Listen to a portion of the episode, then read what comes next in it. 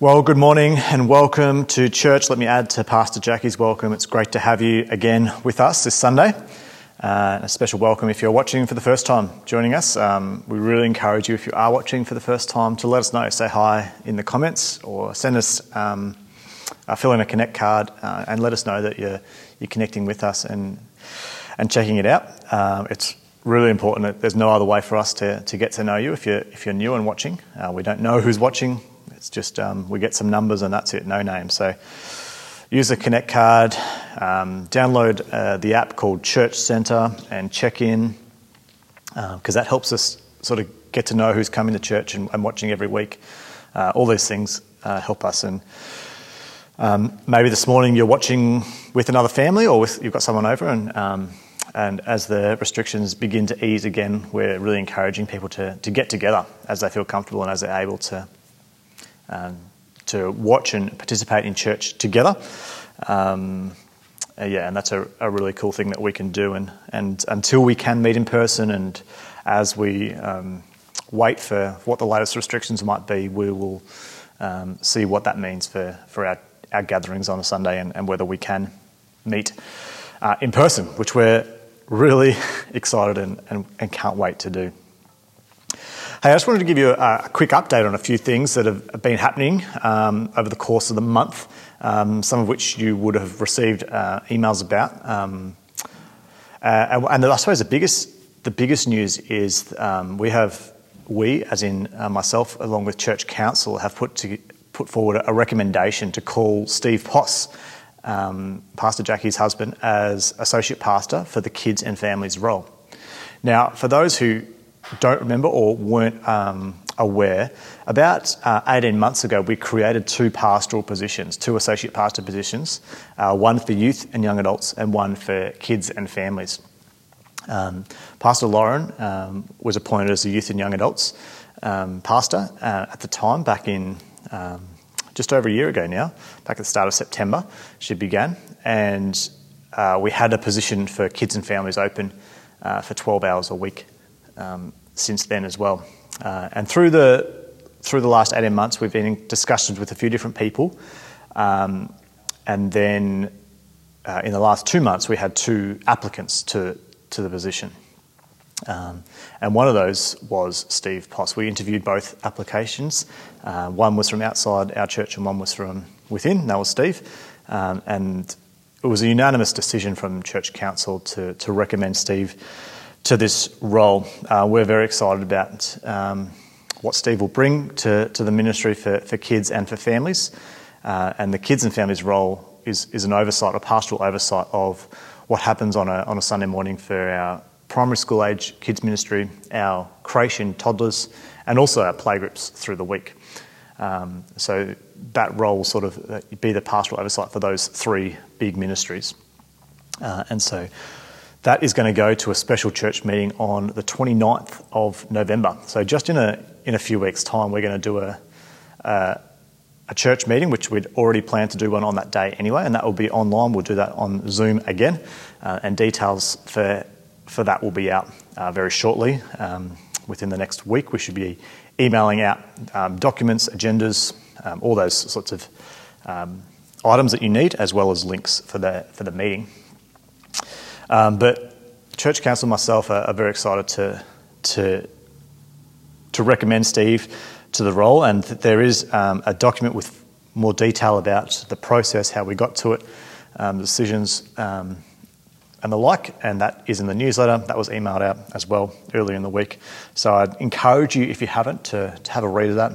But if you have questions, feel free to shoot me an email, give us a call, um, or get in touch with any of the church council members.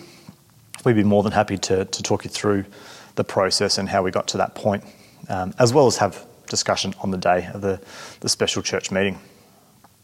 The other thing that um, we've been doing the church council over the past month or two is, is looking at uh, how best to use the, the funds that we've uh, received in this year through different government stimulus, um, mainly through JobKeeper. We qualified for that earlier in the year when the pandemic first began.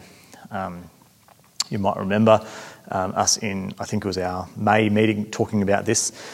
Um, we, we qualified for that for the, for the period of six months for three of our four staff members, um, which, which really meant that we had an excess amount of cash coming in because, believe it or not, up to the end of October, our tithes and offerings uh, are above our budget by about $150 per week. So we are currently sitting $150 a week above our anticipated budget for the year, despite um, what's been going on. So, from myself, from Church Council, from from the whole pastoral team, we say thank you for your continued um, commitment and generosity through this year. We have just been completely blown away by the generosity and the way in which our church has continued to to show their commitment and, and stay connected during this time.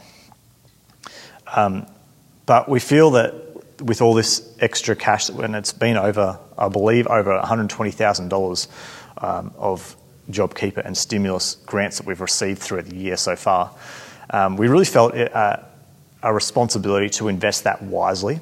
Um, and we had earlier on said, well, maybe we could use it for a building um, fund. we are looking at building redevelopments. We need to make a, the generational space bigger for our kids and youth. Um, but we really felt led to, to invest um, some of this money back into staffing um, over the course of a two year period.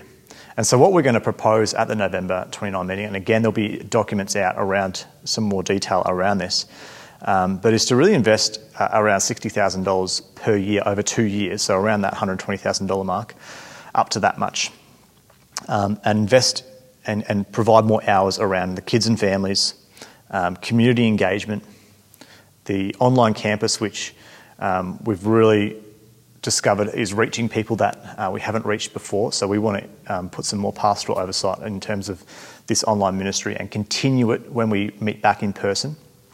Uh, we really think that there's an opportunity to, to reach people that maybe uh, are shut into their own homes, uh, living in remote places, um, unable f- or um, to come to, to larger gatherings for, for a variety of different health reasons. Um, so there's a real opportunity to, to invest in and to, yeah, to, to see that online campus continue and flourish and to reach more people through that. Uh, and also to, to invest some of those extra hours into young adults ministry. We've also already got youth and young adults um, pastor, um, but ultimately the, it's only a very limited um, time frame and, and hourly role. So just to um, have some more targeted ministry in the young adults area. With all that being said, we still um, are, are, working towards um, some building plans. We've got a building committee that's been meeting through the course of the last few months, looking at all the different needs of the building and, and a path forward. And you'll hear more about that soon. We're going to start holding some forums and some um, opportunity for people to, to, have discussion and to sort of work out the details of that together. Um, and so there is still, believe it or not, ample money in the bank account for, for us to seed um, some money into a building development in a significant way. And so we'll do that as well um, over the course of however long that takes. Um, at the end of the two year period um, of that, of two years of an, an extra $60,000 in staffing, we'll revert back to what we are currently this year. Um, unless, of course, our tithes and offerings warrant us to, to sustain those hours uh, in staffing, we will revert back. So it's just a two year commitment. We're not saying that this is a precedent for, for years to come that um, we're going to increase our budget by $60,000 per year. Um, we're just saying we're going to run, uh, we're going to spend an extra $60,000 per year over two years above our budget because we've got it in the bank already. Uh, so I think it's a really exciting time. I think there's so much opportunity for us to, um, in a post COVID um, season, to, to reach people that are maybe looking for connection, looking for community, looking for ways to, um, I suppose, discover God, discover faith, discover purpose, discover meaning. And, and we really believe that we're well positioned to, to minister to our community, to reach people, um, and to serve those within our church uh, as best we can. And so I really encourage you to pray over the next few weeks as we lead up to that important meeting on November 29th um, to ask any questions, um, things that don't make sense. Um, we really want the church to be on board and, and on this journey together. And so I'm, I'm praying that you would, yeah, take these things seriously. Read through the, the documents as they're emailed out over the course of the week, next week or two, um, and, and, make sure you're familiar with them. Make sure you understand them, um, so that we can we can launch into 2021 with um, even more fervour and uh, excitement and and um, anticipation of what God might do amongst us. Well, um, with all that being said, I am here this morning also to, to preach and to encourage you around the Word of God. We've been looking at, um, over the last few weeks, uh, stories of old. We've just been handpicking a few Old Testament stories uh, and reading them and discovering what it is that God is teaching us about Himself, about us, about His plan for us. And this morning I want to read um, a part of a story. I don't want to read the whole thing because that would be um, all the time that I would allocate.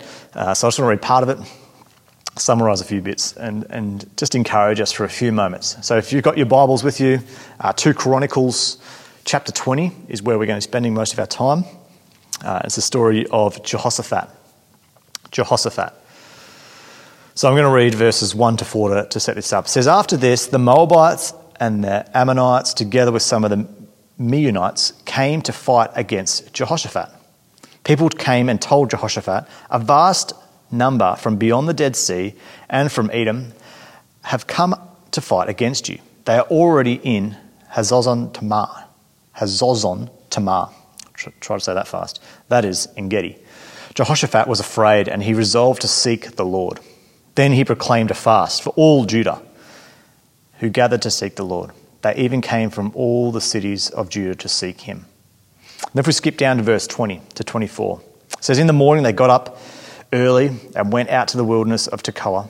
As they were about to go out, so now the armies are just about upon them, and so they're going out to, to this battle. Jehoshaphat stood and said, Hear me, Judah, and you inhabitants of Jerusalem. Believe in the Lord your God, and you will be established. Believe in his prophets, and you will succeed. Then he consulted with the people and appointed some to sing for the Lord and some to praise the splendor of his holiness.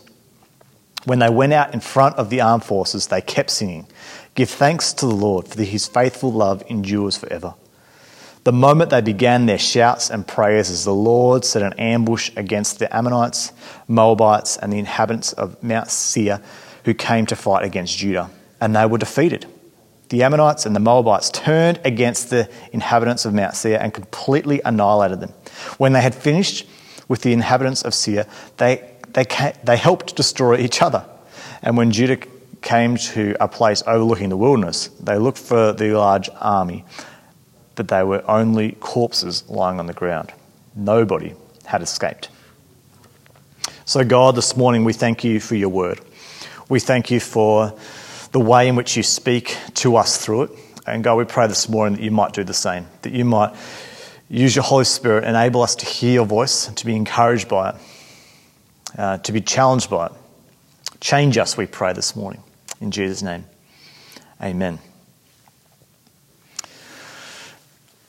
As you uh, uh, may be aware, probably are aware, I've got two young boys, and, and part of um, having two young kids is um, listening to them in their various amounts of uh, excitement at different times of the day, um, shouting, running around, going crazy, uh, but also quieter times where they're singing. Um, you know, they're just so expressive. I don't know if all kids are like this, but our kids are very expressive. Um, my older boy Harrison is turning, who just turned five on Friday. Happy birthday, Harry! Um, loves to stand in front of this. We've got this smart clock, and you can say, "Hey Google, play so and so," and he loves to stand in front of that clock and say, "Hey Google, play High School Musical, or hey, Google, play The Greatest Showman, or hey, Google, play Hillsong Young and Free, or whatever the song that he wants to listen to. And he'll just sit in front of this speaker, listen to the music, and sing along with it. And most of the time, when he's doing that, he's fumbling through the words, trying to listen to what they're saying and, and keep on top of the lyrics as they're going, try to figure out the melody. I mean, it's, it's just creative license the way he sings, and, and Judah the same sings la la la, a few little words here and there.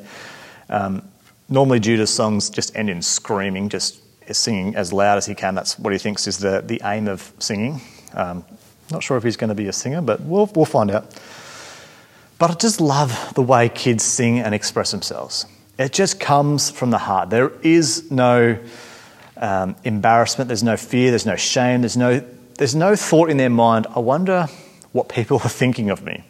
I wonder what mum and dad think. I wonder if, I'm, if I sound okay. I wonder if I'm singing the right words. I wonder if I'm singing in tune. I wonder if they like this. I wonder if they want me to be quiet. Often, yes, we do.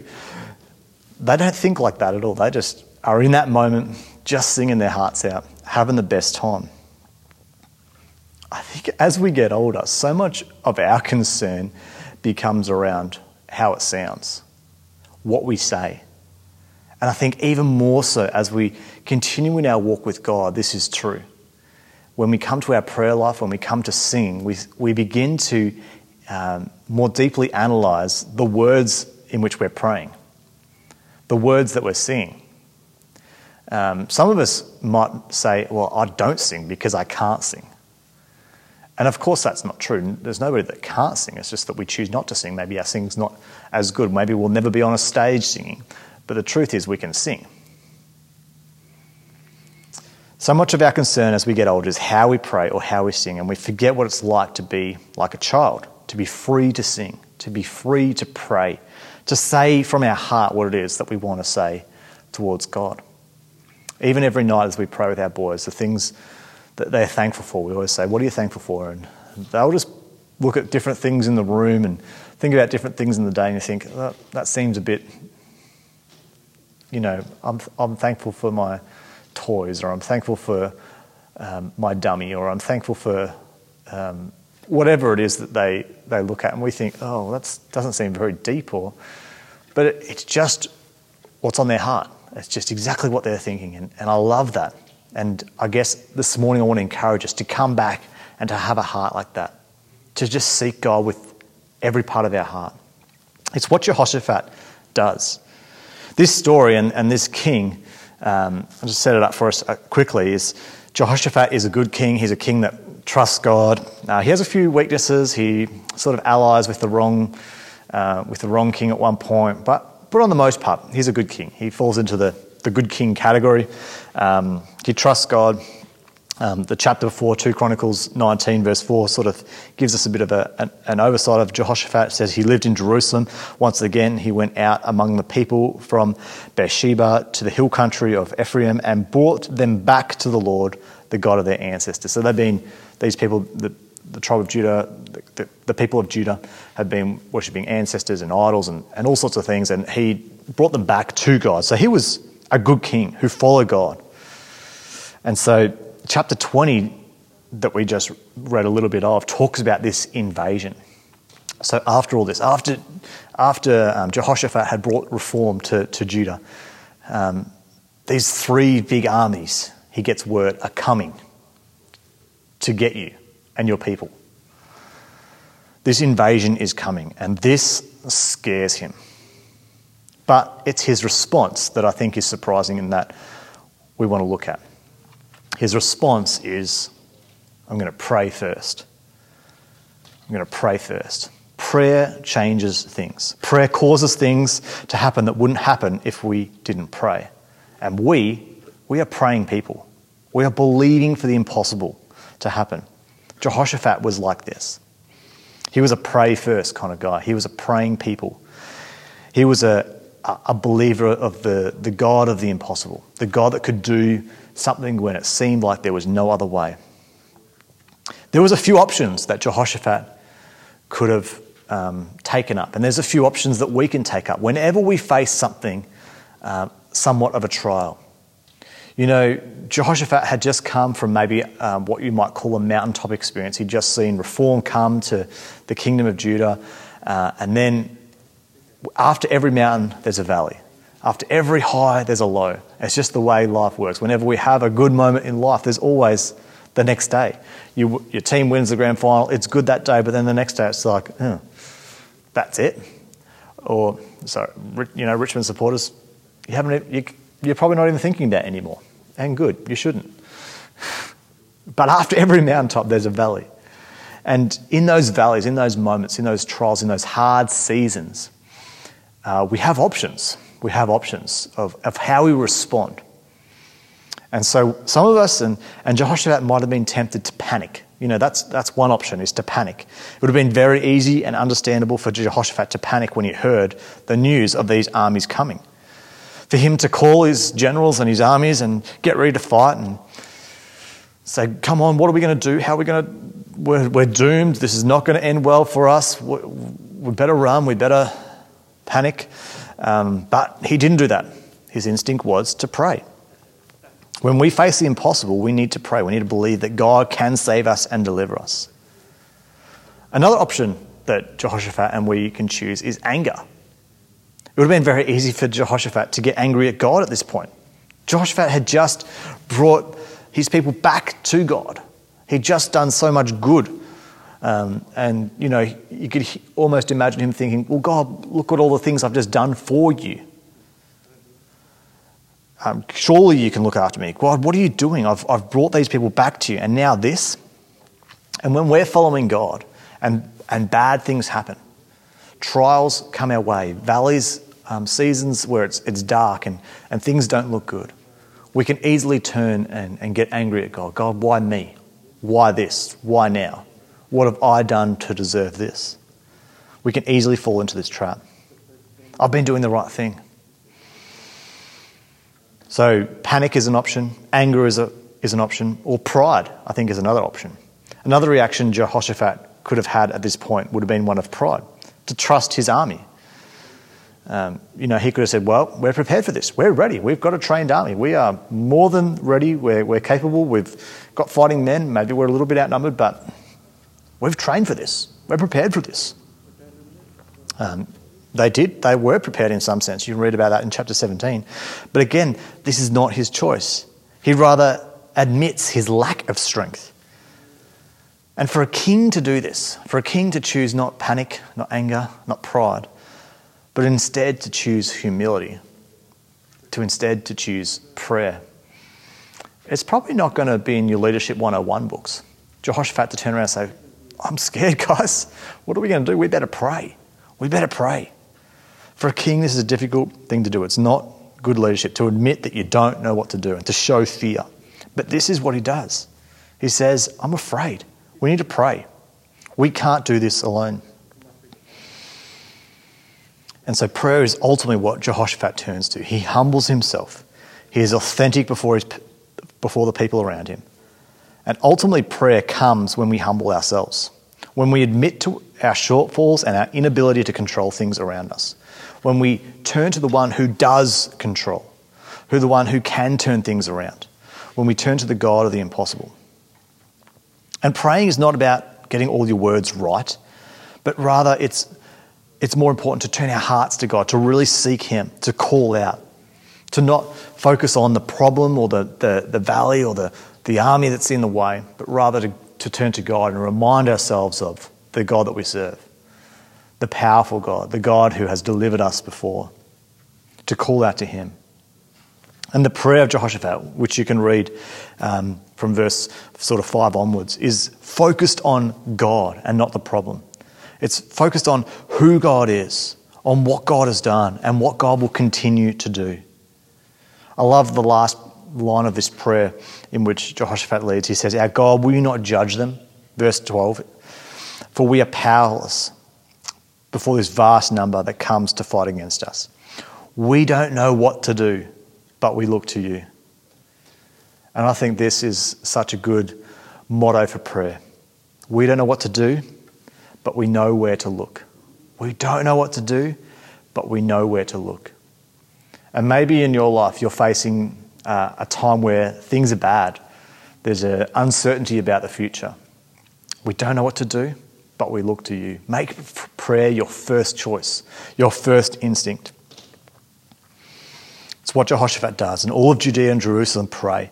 And in the middle of this prayer meeting, there's a congregation, you can read it, just summarizing here. A guy named Jahiz, Jahi, Jahaziel, Jahaziel comes uh, with this prophetic word for the king.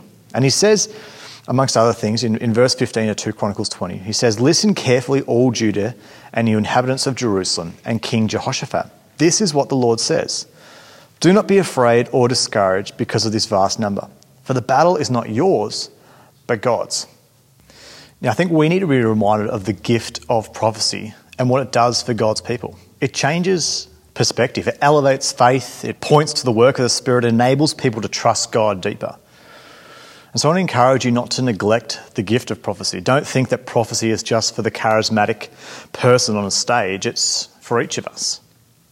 It's when we see uh, or when we see someone going through something or we um, hear the words of God, we read them in Scripture, we can prophesy. We can speak God's words plainly. It's not about fortune telling or making up the future. Thing, saying things like, God says, Trust me. I'll look after the birds of the air and the flowers of the field. I'll surely look after you. Or God says, When you humble yourself and pray, I will hear you and answer your prayer. Or God says, Don't be afraid. Surely I am with you. Remind people of the promises of God, the words of God that He's already spoken. It builds faith, it changes perspective. We each need it. So that's what happens. This guy prophesies and gives Jehoshaphat this word of encouragement, and it surely did this for Jehoshaphat. It elevates his faith. He went from being afraid to implying perhaps the boldest battle strategy that we've ever seen. You can just imagine him saying, All right, guys, this is how we win. Swords down, violins up. And you could hear the soldier saying, Oh, I don't know if I can throw a violin as, as good as I can fight with a sword. Uh, I don't know if it'll kill anyone, but, and I like the violin. I don't want to break it. And then he said, No, no, no, you're, you're misunderstanding. I don't want the soldiers to use the violin. Soldiers at the back, musos at the front. And then the soldiers think, oh, good, I'm glad. I don't think it will work. I'm glad they're going from the front because they'll die first. And then I'll still keep my sword and uh, clean up the mess. Hide behind, hide behind these bunch of creative, off with the fairies types. So it's so illogical to put the musicians up the front. You can imagine the board meeting, the members meeting, the Jehoshaphat holding. It's not a good idea, Jehoshaphat. Um, in fact, I don't think we could think of a badder idea. This is just terrible. Call it off. But Jehoshaphat has been seeking God. He's been hearing from God, and he is full of faith. He is full of faith. So the singers and the musicians, equally uh, as, full as, as full of faith, head out the front declaring the praise of God. And wouldn't you know it, these three armies turn on each other and kill each other. No one survives. You could imagine maybe they heard the music coming and they're on the other side of the mountain thinking, oh man, the music, it should, it's too loud. Oh, it's not loud enough. Oh, it's, it's, the song's too old or the song's too new. They need more drums, they need less drums, they need more melody, less harmony, more harmony. Sounds like some churches today just fighting amongst themselves about the music and just missing the entire point that it is there to praise God. And over the hill they come, the armies are wiped out. The singing had proved powerful in the midst of battle. In a time where we're not coming together to sing corporately, I want to encourage you don't stop singing. Don't ever stop praising God. It's not about the song, it's not about the volume, it's not about the melody, it's not about the newness of the song. It's about the intent of your heart, words from your lips. Sing a song, pray your prayers.